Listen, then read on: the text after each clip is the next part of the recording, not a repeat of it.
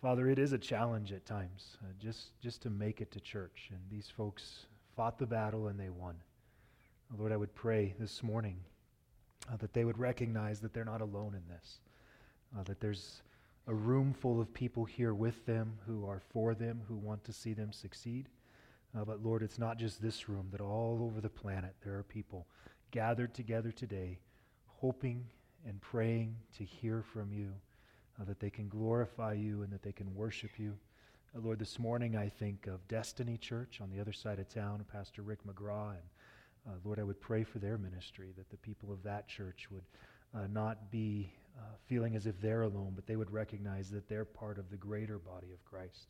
Uh, Lord, would you edify and build up the people of that church? Would you allow Pastor Rick to have the strength to do ministry, Lord? That I think one of the things that sometimes gets forgot is that life's not always easy for those in ministry. I pray that you would help him to bear under the burden of not just the things that happen in his life, but the burden that he feels uh, for all the people in his church and for all the families and for all the illnesses and for all the broken relationships. Well, Father, I would pray also uh, for the ministries that we get to send out of this church. I pray specifically for Anna Davis and uh, the ministry that she does with Youth with a Mission and the, uh, the years upon years upon years of dedicated service to teaching missionaries how to preach the Bible in a verse by verse fashion. And Lord, I, the impact of that ministry I can't even begin to imagine. Uh, but I thank you. I know, Lord, that she has also uh, run herself to a place of physical exhaustion and that she's uh, here now resting up, that she has a bit of a sabbatical, but she also has some uh, medical things ahead of her as she heads out to the Mayo Clinic to try to sort some of that out. And uh, Lord, I pray that you would strengthen her, that she would find answers uh, that she would be able to continue to run this race and that you would be able to continue to use her uh, in ministry however you see fit.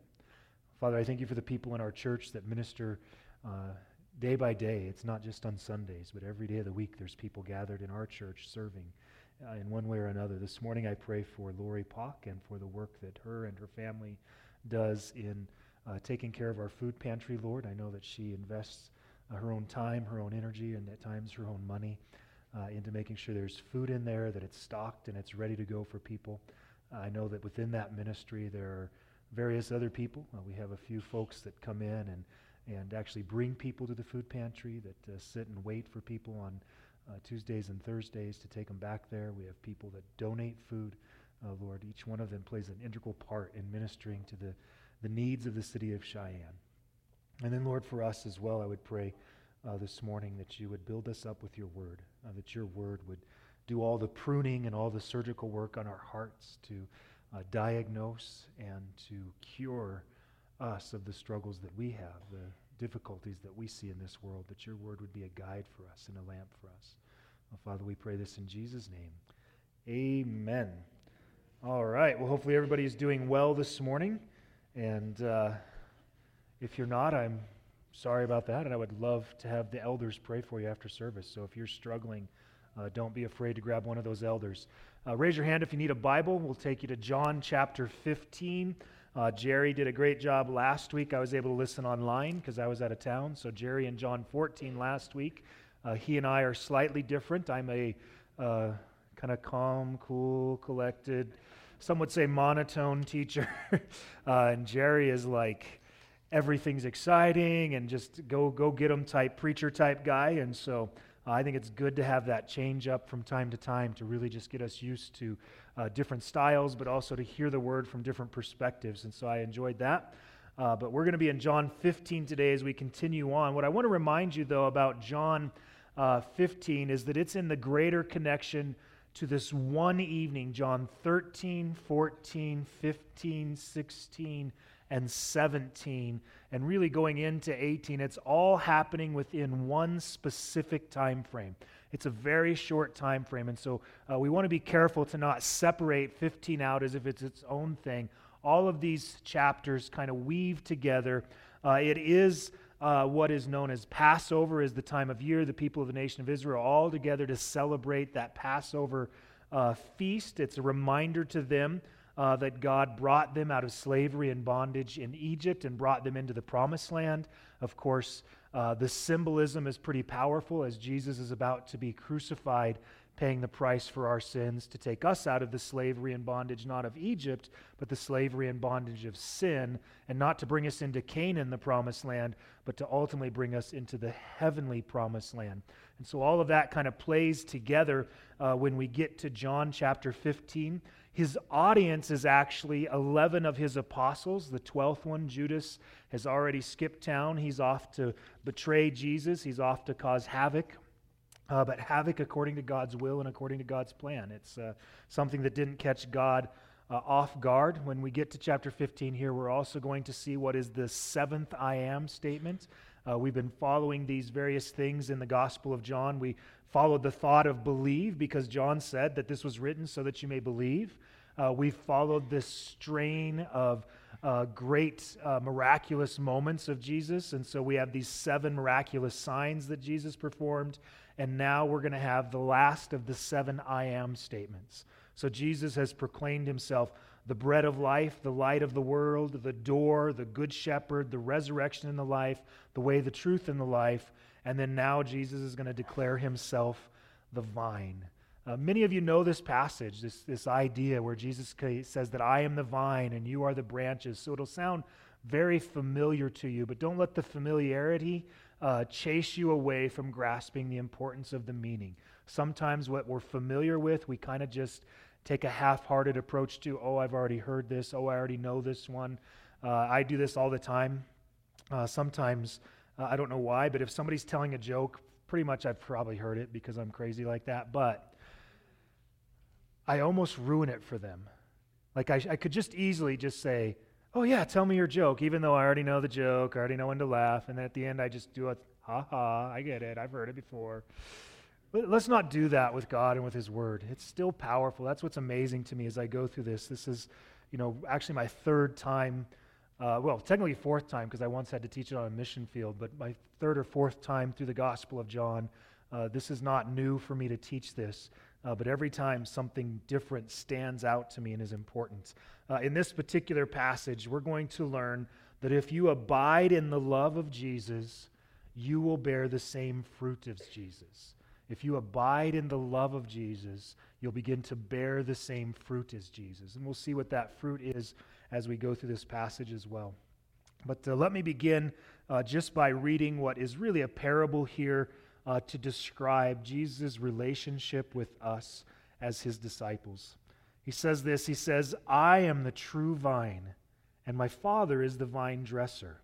Every branch in me that does not bear fruit, he takes away Every branch that bears fruit, he prunes it so that it may bear more fruit. You are already clean because of the word which I have spoken to you. Abide in me, and I in you, as the branch cannot bear fruit of itself unless it abides in the vine, so neither can you unless you abide in me. I am the vine, you are the branches. He who abides in me, and I in him, he bears much fruit. For apart from me, you can do nothing.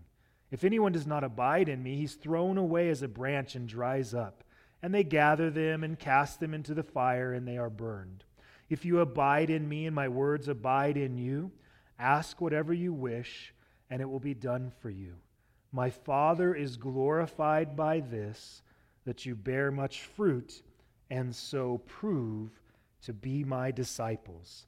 He who abides in me and I in him, he bears much fruit. Now, uh, the parable is a pretty simple one. You don't have to be uh, an agricultural expert, you don't have to be a farmer to understand it. Uh, it's only the branches that are still attached to the tree that will bear fruit. That's the idea. Nobody cuts a branch off, throws it off on the ground, and then comes and checks it in six months to see if there's an apple there. Nobody does that. You don't have to know very much about how science works to realize that's not going to work. But in this parable, Jesus is going to give us three different people and how they're represented in this idea of bearing through, fruit through the vine. Uh, the first one is he says, I am the vine. Jesus is claiming that he is the vine. His father, that's God the Father, is the vine dresser. That's the gardener.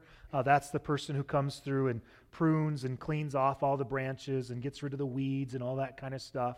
And then the third person on this is going to be us. We are the branches. And so, if you can imagine it in that sense, uh, I prefer the, the idea of a tree because that makes more sense to what I would see in an everyday uh, location. I'm, I do not have a vineyard. Um, I don't want a vineyard either, by the way, in case anybody's curious. That just seems like a lot of work. Uh, but I do have a lot of trees in my yard, and those trees have branches attached to them. And the vine dresser at my house is Sheila. She's the one that prunes all the trees, right? She's the one that goes through. She actually did this great thing for me and Caleb last year. Um, she went through and took the branches off all the way up to six foot on all of our trees which sounds like, why would you do that? But tell me this when you're mowing, it's so nice to have those branches up this high so you're not down there trying to push the mower around there. But anyway, in this case, the vine, the vine dresser, the one who prunes or cleans, is God the Father. Jesus is the, the vine, and we are the branches, or I would say Jesus is the tree. Now, there's a cool little symbolic thing here that you're not noticing right away, unless you've maybe heard me preach on this before.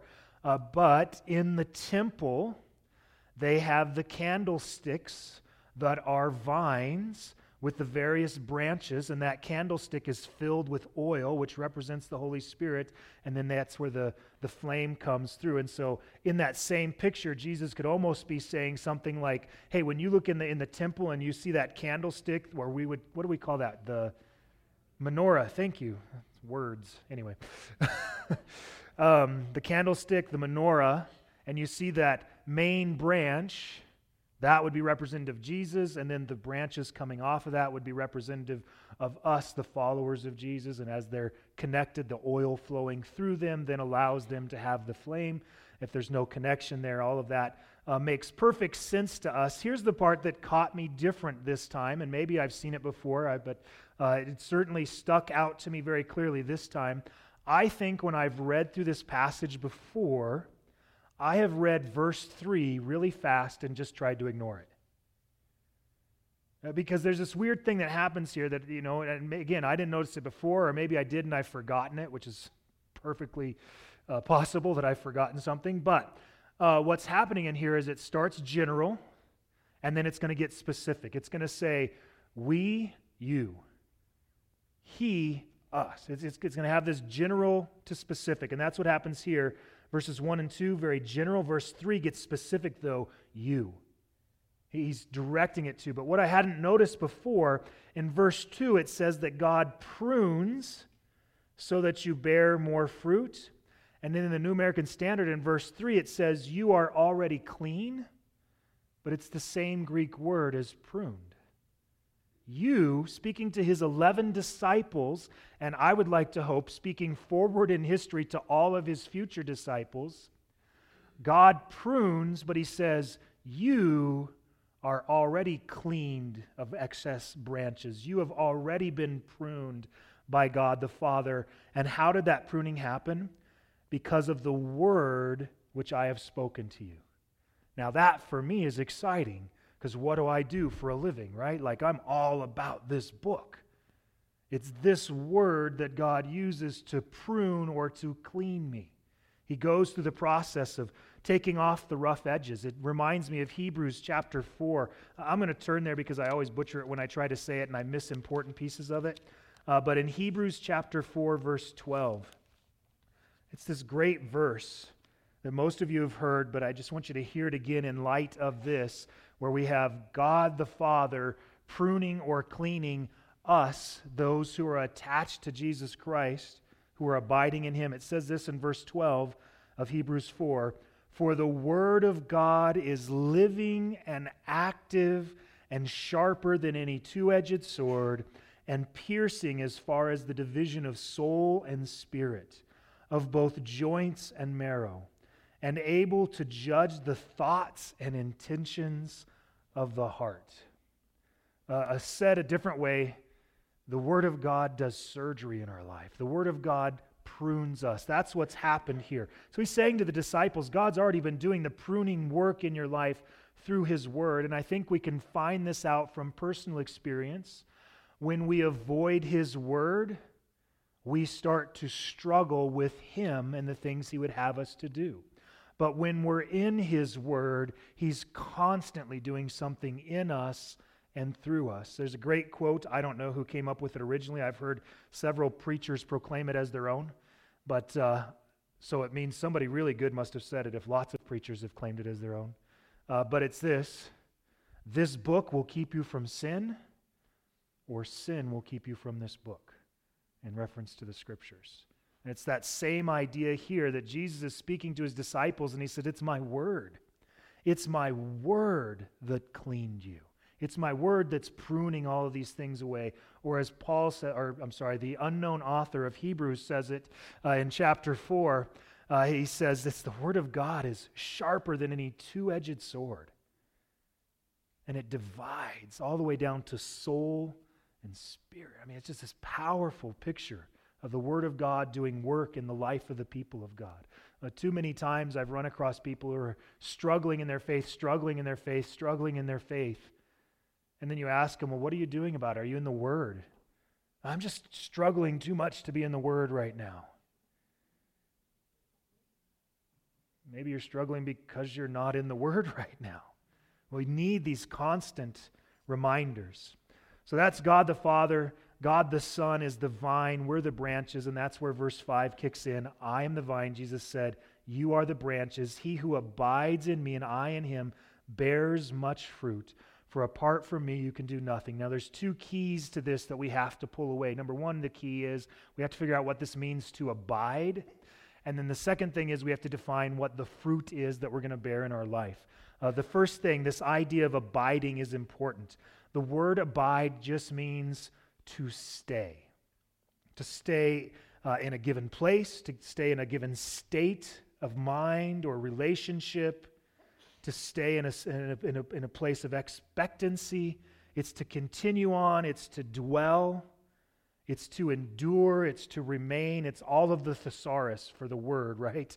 Abide. It's all of those different things. Uh, or as I like to think of it this way, just don't give up. Just don't give up. Just persevere through things, to just remain in Him. And I, have described this to you guys many times in my own life. I go through these cycles just like everybody else where there's ups and downs. But somewhere along the line, the ups and downs of my life started imp- uh, stopped impacting my faith. In other words, it didn't matter if my life was in an up or a down, my faith in Jesus Christ remained the same. And I got off of that roller coaster of saying, I'm having a bad day today, so my faith is shot. Or I'm having a great day today. Isn't God good? I've just gotten to the point where I just give God the benefit of the doubt regardless of my circumstances.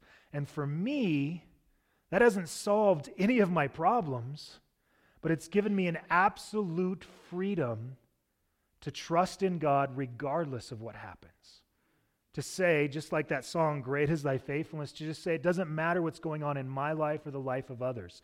Uh, let me just share uh, just briefly. Um, I'm having some voice problems today. Uh, they are all self induced. Um, I wish I could say it was for good reasons, but it's not. Uh, I was allowing some things that were happening, not even in my life. Uh, you know, one of the difficulties of ministry, you get to hear all the horrible things that are going on in the life of all the other people around you. And uh, this Friday, I had heard just about enough of everybody else's bad stuff. Uh, not that I didn't want to hear their stuff. It wasn't. It had nothing to do with them. It was just you kind of get to the point where you can't handle anything else anymore. And so I'm doing the screaming at the top of my lungs. I don't scream anything important. I don't scream words. I just literally ah. Nope, still stressed. Ah. And I let about three of those out while I was driving home, hoping nobody else could hear because I've got the car. I'm in the car. I'm in the cone of silence, right? Which is different than the cone of shame. That's a whole other thing. But the cone of silence, I'm in there. It's okay. Screaming at the top of my lungs. And then I get home and I'm talking like this. And she was like, Are you sick? No, I'm fine. she asked me like three times before I had to confess to her. So I might as well confess to all you guys, right? I was just overwhelmed by all the difficulties that we see around us. And I just had to, like, ah.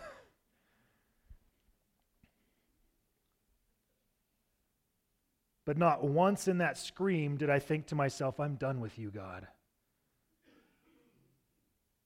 I can't handle everybody's problems. I can't. But you can stack all of the problems of the world up on one side and you can stack God up on the other side. And I will always trust in him no matter how many problems there are stacked up over here. I'm going to abide in him. I have to. I have to. He's all that I have, He's all that there is. That's it. All this other stuff Satan tries to use to drag you down. But I say abide, I say remain, continue on with him, endure, stay steadfast, persevere.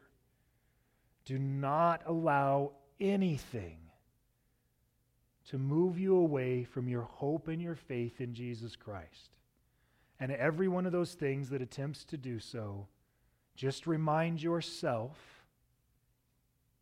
that God has shown himself faithful enough time and time again that even though I can't see it yet this time, he gets the benefit of the doubt. Because from the beginning of time, he's been proving himself to be true. And whatever the problem or difficulty in your life or somebody else's life is, it's not a new one to him. Every one of those is hard in the moment, but temporary in light of the eternity that we have in Jesus Christ. We abide in him, we remain, we don't give up. And as we do that, it says we will bear much fruit. Now, what does that mean? like an apple tree bears apples. Yeah, good. right? A pear tree, I'm assuming pears grow on trees. What do I know? I'm not a agriculturitarian. Um, they bear pears, bear pears. Oh, look at that. If they bear two of them, they bear a pair of pears. Banana tree bears bananas. What does a Christian tree, a Jesus tree, bear? You bear the same things that Jesus did.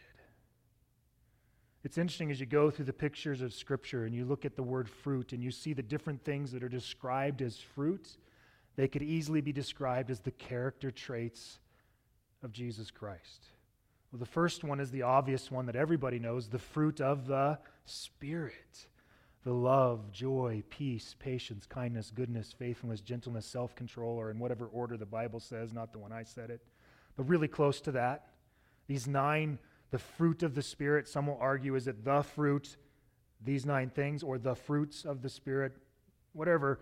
Nine characteristics that are listed out there, these things become yours and they become more and more and more in your life. Now, I can say very clearly that any love that I have is completely multiplied because I first learned love from my Savior Jesus Christ. Any joy, any peace, any patience all of those things, any self control that I have, those things are multiplied in my life because of Jesus Christ being in my life. It's well beyond what I think I could have been apart from him. And it's not just because I have a low self opinion of myself. I just know myself really well. These various fruits of the Spirit, it is the Spirit of God indwelling us bearing fruit in our life. As you abide in Jesus Christ, you will bear the fruit of the Spirit. As you remain in Him, as you hope in Him, as you say steadfast in the things of Jesus. Uh, another interesting one is in Ephesians chapter 5, verse 9. Uh, there's three things listed out there. Uh, in Ephesians 5 9, it says there's goodness, righteousness, and truth. The fruit of goodness, righteousness, and truth. There's some connections there between the fruit of the Spirit. Uh, but I love this one righteousness. You'll bear the fruit of righteousness. What's interesting is that one actually comes up in about four other passages. The fruit of righteousness, the fruit of righteousness, the fruit of righteousness. It comes up kind of repeatedly. Again, not righteous because I've done everything perfectly, but because I'm in Jesus Christ, I have received the righteousness of Jesus Christ applied to my life so there's that universal righteousness applied to me, but there's also this change of my heart and my attitude. As I abide in Christ, I begin to live more like my life begins to match up more with who He sees me as. It's this process of progressive sanctification that's happening where I'm more and more becoming like him. I'm being more and more conformed to the image of Jesus Christ. It's this righteousness that comes through. And then lastly, uh, I will say this one in Colossians chapter 1, uh, in verse 10, we then have the, the fruit of works. In other words, you're going to do stuff. The fruit of works. When I was uh, hanging out with my family uh, about a year ago, my nephew, uh, seven, I think, at the time, and we're playing this game. I forget what it's called, but it's a lot like charades, only it's on a timer. Like you got to go fast, and the little card will just drop, and you've lost your word, and you have to move on to the next one. And so it's his turn, and, and we've picked words that are appropriate to his age. We've picked the easy ones for him to do. We're so excited. He starts that timer and he goes, like, what right turn? What does this mean? Punch? What are you doing? And he's just going, no. But he can't talk, so he just keeps doing that over and over and over. And he was not getting off. He wasn't going to let this one pass, nothing like that, because he knew that he had the perfect thing, right? What on earth? What is that? The timer stops and he goes, Branch! I'm a branch! but it's kind of that perfect illustration, right? Like, this is no good unless it's attached to the tree. He could have done this, right? But he would have been a dead branch. but he just sticks that arm out just so proud because he was a branch. Now, sometimes in Scripture, we're called sheep. And people kind of get offended by that. You know, I don't want to be a sheeple. Sheep are dumb. Sheep fall in ravines, get eaten by wolves. Why would I want to be a sheep? Okay, you can be a stick. How's that? but again, it's that perfect illustration. It's that connection to the Savior, Jesus Christ, that allows us to bear fruit.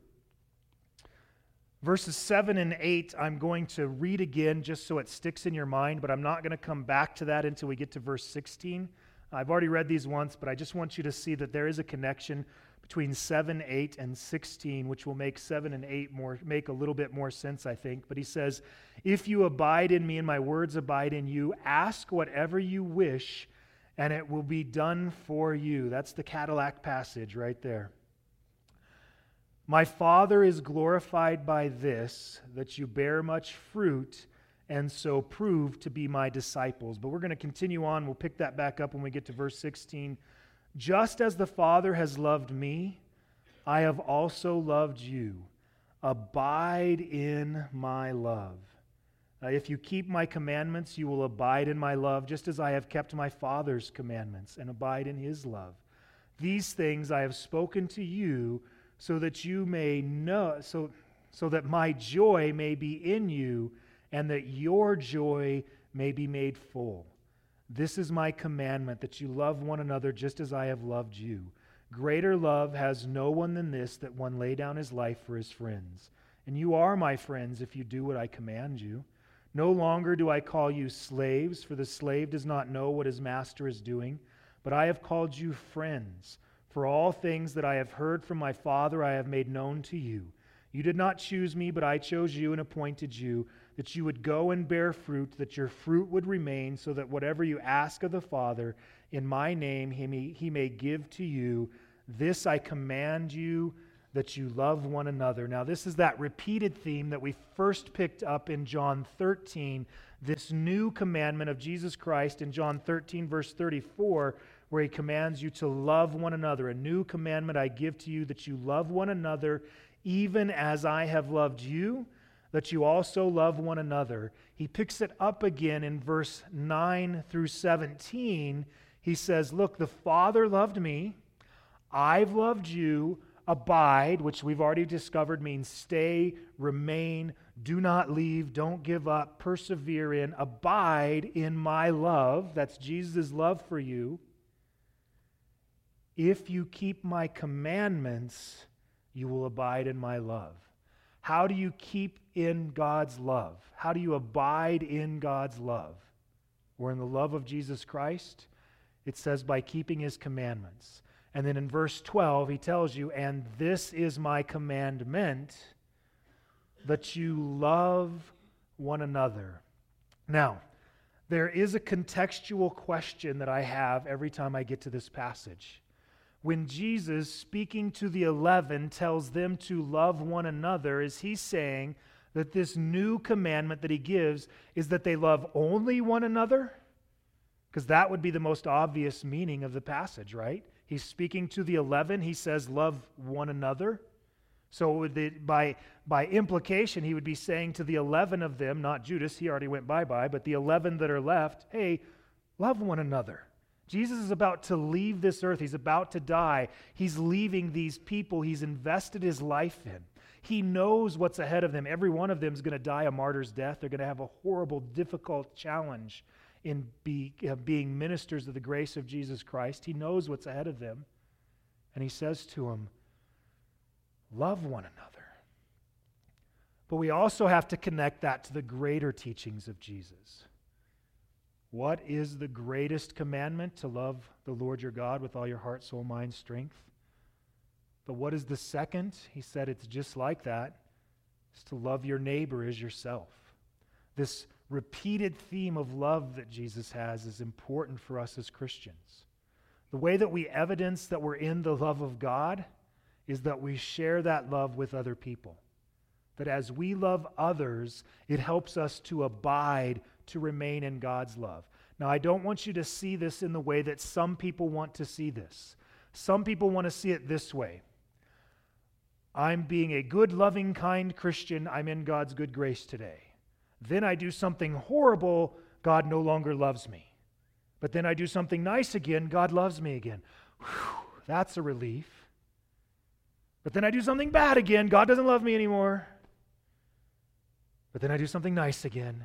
And they have this mentality that they somehow are earning or deserving God's love. That's the exact opposite of what we see in the rest of Scripture.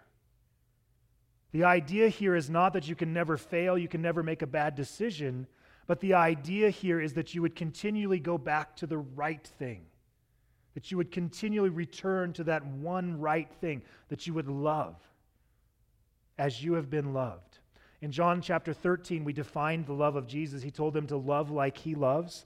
Uh, we defined it in John 13 as loving people all the way to the end, loving them by serving them, loving them regardless of what their rank or position is, and to love them through patient endurance of betrayal and rejection to love them through all of these things. And now Jesus is going to up the game one more time here in John 15, where he says, And no greater love is this, that a man would give his life for his friends. And you are my friends, he says to his disciples. No greater love. Uh, love is quite simply defined in this sense as surrendering yourself for somebody else. It's an interesting thing that I like to do in premarital counseling. I like to take people through that idea of love in premarital counseling because you should, when you marry somebody, love them. Just hint for anybody that's curious. Free marriage advice today you should probably love the person you're married to. But beyond that, I take them through all these definitions of love and I explain how Jesus uses that as that perfect picture in the book of Ephesians that we would love so much that we would be like Jesus Christ, we would surrender our life. And I always have to stop and explain to the men this could certainly mean in a blaze of glory. And the guys are like, Yeah, come get my family. I'll go down for them. I will defend them to my last breath. But sometimes it's the slow death of doing your laundry. It's the slow death of putting your dishes in the dishwasher. It's saying, what I want to do right now is not nearly as important as putting my dirty plate into the sink and scrubbing it off so the chunks aren't there after it's been sanitized in the dishwasher. Death does not always have to be in a blaze of glory, but love always comes at a surrender of yourself. It always does. Jesus says there's no greater love than that is the greatest picture of love to surrender from yourself to give to other people. That's the picture of love. As you're doing that, it's an evidence that you're abiding in the love of God and that the love of God is abiding in you, that it's remaining in you. Now, the question then would come up does that mean if I'm no longer abiding in Christ, that I am no longer saved? That's one of these questions that comes out of this passage. Uh, I think that is a dangerous question for a couple of reasons. Reason number one this passage does not address it directly. I think there's a danger of trying to take a passage further than it's intended to go. There's a real danger there. But danger number two is even if it does address that, if you're thinking that it maybe addresses that, it doesn't address it clearly. So it's not directly and it's not clearly addressing it. The best you can get out of this is uh, the way I like to say it, the way I've heard other pastors say it is I have full assurance of my salvation as I abide in Jesus Christ. And if I'm not abiding in Jesus Christ, where is my assurance? Did you actually lose your salvation or not? Don't ask me. It's just not clear there. But here's what I do know if I want assurance of my salvation, I'm going to abide in Jesus Christ. That's where it's found. Whether or not it's taken away, if you're not abiding, all that stuff, that's all speculation. What's not speculation is as I abide in Him, He abides in me. There's that clear connection there. That that's where this hope comes from. And again, it's where this ideal in my mind comes from that I'm going to always give God the benefit of the doubt. I'm going to keep hanging on to him. Ray Comfort describes it this way If your salvation is a parachute and your plane is going down, you're not letting go of that parachute. Well, let me tell you something. Your salvation is your parachute, and this world is going down. Do not let go of your parachute. Don't let anybody take your parachute. Don't let any circumstance or situation in your life cause you to give up on the one thing that gives you hope. You cling to that, you hold to that with everything that you have because this world is going to be out to get you. Now, I want to clear up first verse 7, 8, and 16 before I explain what Jesus is about to switch to persecution. So, verse 7, 8, and 16, I'm going to read them together to see if that gives you a little bit more clarity. It did me. If you abide in me, that's Jesus, and my words, that's the words of Jesus, abide in you. So, if you abide in Jesus and the words of Jesus abide in you, ask whatever you wish, it will be done for you. My Father is glorified by this, that you bear much fruit, and so prove to be my disciples. You did not choose me, but I chose you and appointed you that you would go and bear fruit, and that fruit, that your fruit would remain, so that whatever you ask of the Father in my name, he may give to you. So, some people would look at this and call it the Mercedes or the Cadillac passage, or in my case, uh, the uh, fully restored Ford Bronco passage. this is where you get the stuff you want, right? Uh, this is, uh, I, I, was listening to a, a um, prosperity gospel preacher a while ago, and he would say, This is my time for my thing from my God. Like, my goodness, dude, is any of this about him or is it all about you, right? Like, my time, my thing, my God, give me, give me, give me, give me. He was just going to list off all the stuff, and he's, he's telling stories about how I told God I wanted a Cadillac, and now I got a Cadillac. And I'm thinking, yeah, those thousands of people out there paid for your Cadillac. Because you pushed them to give more money to God in hopes that they might get a Cadillac, but there's not enough Cadillacs to go around because Cadillacs are attached to money. So the guy at the top of the pyramid scheme got a Cadillac, but all the other branches out there got nothing. right? And that's how people look at this. I'm going to ask God, and He's going to give me whatever I ask for. Well, let's look at the details here, shall we? A detail number one. First of all, you have to abide in Jesus Christ. Second of all, the word of Jesus Christ has to abide in you. And then, third of all, and this is where it, it gets a little bit tricky, it describes the whatever you ask as fruit in verse 8 and verse 16. And we've already defined the fruit the fruit of the Spirit, the fruit of goodness, righteousness, and truth, the fruit of good works. But nowhere did we find the fruit of Cadillacs and dollar signs and perfect health your entire life. Here's one thing I know for sure every prosperity gospel preacher got sick and eventually will die. Every one of them. But can't they just ask for whatever they want? The evidence is in the, their life. Every one of them.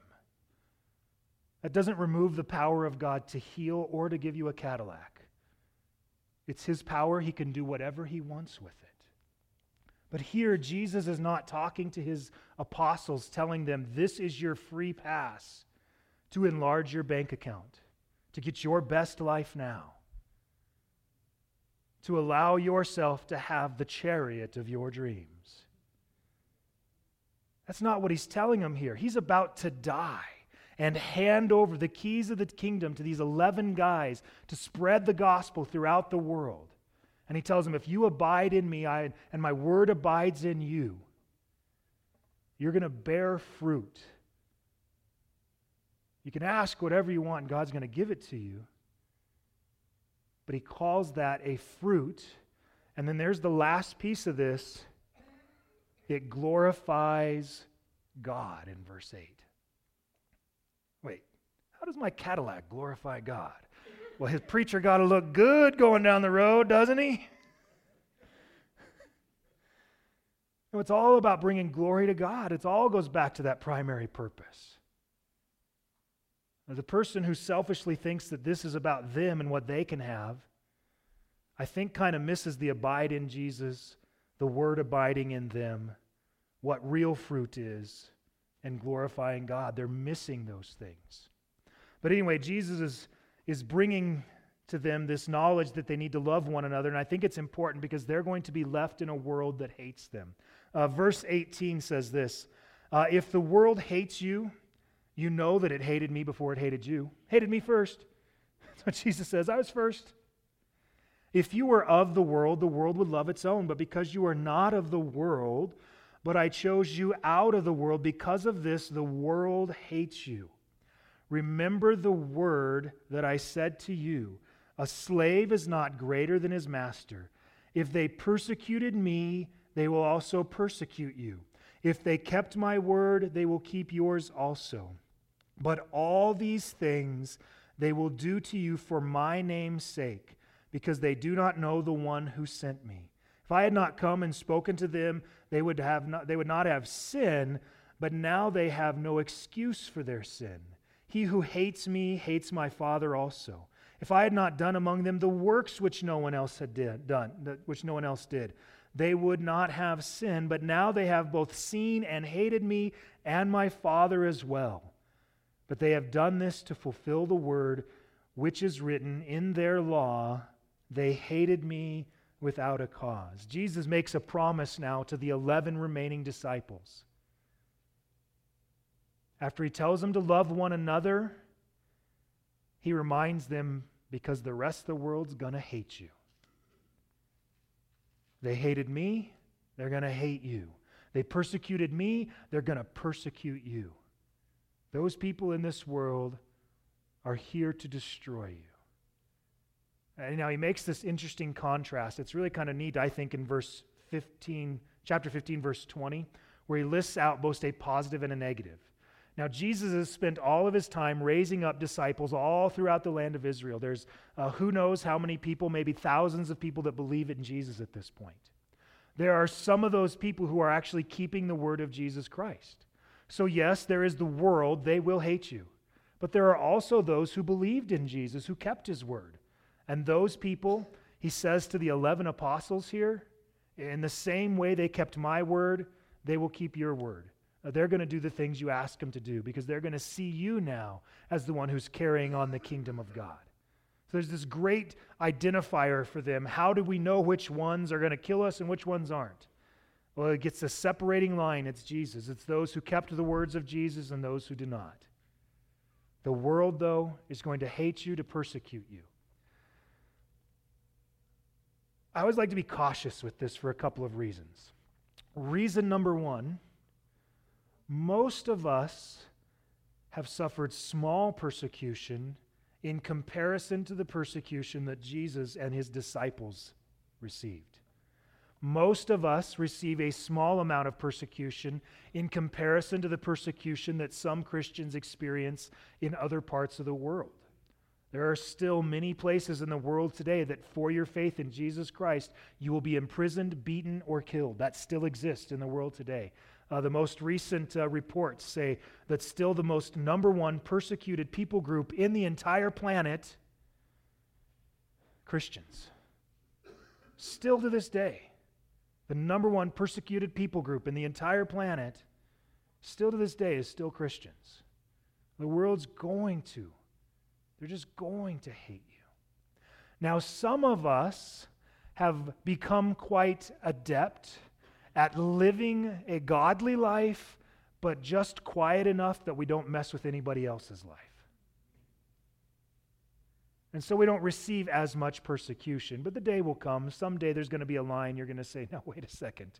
You're asking me to cross a line that I can't cross. Well, why can't you do that? Jesus said not to. Seriously? You're going to let the invisible man in the sky that you read about in that fairy tale of a book tell you how to live your life. Someday it's going to happen. It's not going to happen every day because we still live in a, in a culture that, to a certain extent, accepts our existence. I would have said it differently maybe 10 years ago, but to a certain extent, it at least accepts our existence. But more and more and more, even in our culture, we find ourselves at odds with the world, where we proclaim what is the very clear understanding of the truth of God's Scripture and we're going to be harassed for it. And potentially, we're going to have job loss for it, fined for it, and who knows where else that will take us. That's because we live in a world that has no basis for truth. And they have no stomach for truth. You have to understand that the way that the rest of the world sees truth is they have a vote. And sometimes it's not even an official vote, it's just a general feeling of how the culture is going. This is true. Well, how do you know? Well, everybody believes it's true. Well, this is true. How do you know? 56% of the population voted that it was true. And so now we're supposed to go along with that in some way and say that truth somehow changed, right and wrong somehow changed. If they can change, they were never right or wrong. They were just opinions, or really half opinions, not even well thought out opinions. But we stand on a truth that is unchanging. We will find ourselves in conflict. We will, increasingly so. And when we do, those who disagree will hate us and they will persecute. Now, this happened specifically in the time of Jesus as a fulfillment of the scripture. He, he quotes to them Psalm 35 19. They hated we, me. Uh, they hated me without cause. I love how he calls it their law, which I find interesting. Their law says. I find that interesting. But he, it's this reminder there that there is going to be this hatred that happens in the world. But Jesus is not going to leave us alone. We have one another whom we love. And we also have in verse 26 the Helper. When the Helper comes, who I will send to you from the Father, that is, the Spirit of truth, who proceeds from the Father, he will testify about me, and you will testify also, because you have been with me from the beginning. Uh, the, the disciples, the apostles, are not left alone. We're not left alone in the midst of a world that persecutes. We have one another, but we also have the Holy Spirit of God who testifies on his behalf And oh, by the way, helps us to testify on his behalf. Now, chapter 16, we'll go into greater detail in that. We'll see a little bit more in chapter 17. Uh, then, when we get to chapter 20, it says that Jesus is going to breathe on his disciples. He's going to say, Receive my Holy Spirit. So there's going to be this kind of powerful thing that happens here. But understand, as we abide in Jesus Christ, as we remain in his love, we will begin to bear the same fruit in our life that he did. Now, that fruit is a lot of wonderful things love, joy, peace, patience, kindness, goodness, gentleness, faithfulness, self control, goodness, righteousness, truthfulness, the works of God, and the hatred and persecution of the world. But we don't go it alone. We have one another, and one another is way bigger than 11 right now, in case you haven't noticed. There's still on planet Earth millions upon millions upon millions of believers in Jesus Christ. We are not alone in that. And every single one of us who has put their faith in Jesus Christ is now indwelled by the Holy Spirit of God. And as we abide in Him, He abides in us. As we remain in His love, we will love others in His way. But it all goes back to this idea of abiding in Jesus Christ. Now, we could try to make the argument that, that uh, you can never be separated from the love of Jesus Christ. You certainly could. You can make this argument that there's nothing that you could ever do to separate yourself. There's no distance you could go. There's nothing God would ever do. But in this passage, what Jesus is telling them is not those things. He instead tells them that they have a responsibility to abide in Him. It's partially their responsibility. That's what he's covering in this section of Scripture. That each of us has a responsibility to abide, to remain, to stay, to persevere, to continue on, to not give up. It still just gives me chills because I think of that scene uh, in uh, Facing the Giants where the guy's doing the death crawl and he's got the bandana over his eyes and he's got a guy on his back and he's supposed to be just going a couple of yards and he's crying. And the coach is on the side right next to him, pounding the ground. Don't you quit. Don't give up on me. Don't give up. Don't you quit. And this guy's, I can't do it anymore. I can't go anymore. I can't go anymore. He just, don't you quit. And he finally takes the blindfold off and the guy's crossed the finish line. He's crossed the goal line. Jesus' words to us don't give up. Don't give up. Don't quit. Remain, continue, stay in Him. It doesn't matter what the world does or says, it doesn't matter what happens to you, good or bad. None of those things change the faithfulness and love of our God, of our Father, of our Savior, Jesus Christ. Amen? Heavenly Father, we thank you so much for your steadfast love for us. Now, Lord, my commitment, I pray, is also the commitment of everyone here today that we would not give up, that we would abide fully in you. Lord, I know that there are people hurting. Every time we gather together, there are people who have illness in their life or the life of somebody they love, that have financial difficulty. There are people who have broken and shattered relationships. Father, there are people that have been just hanging on by a thread. Lord, today would you encourage them to keep on hanging on?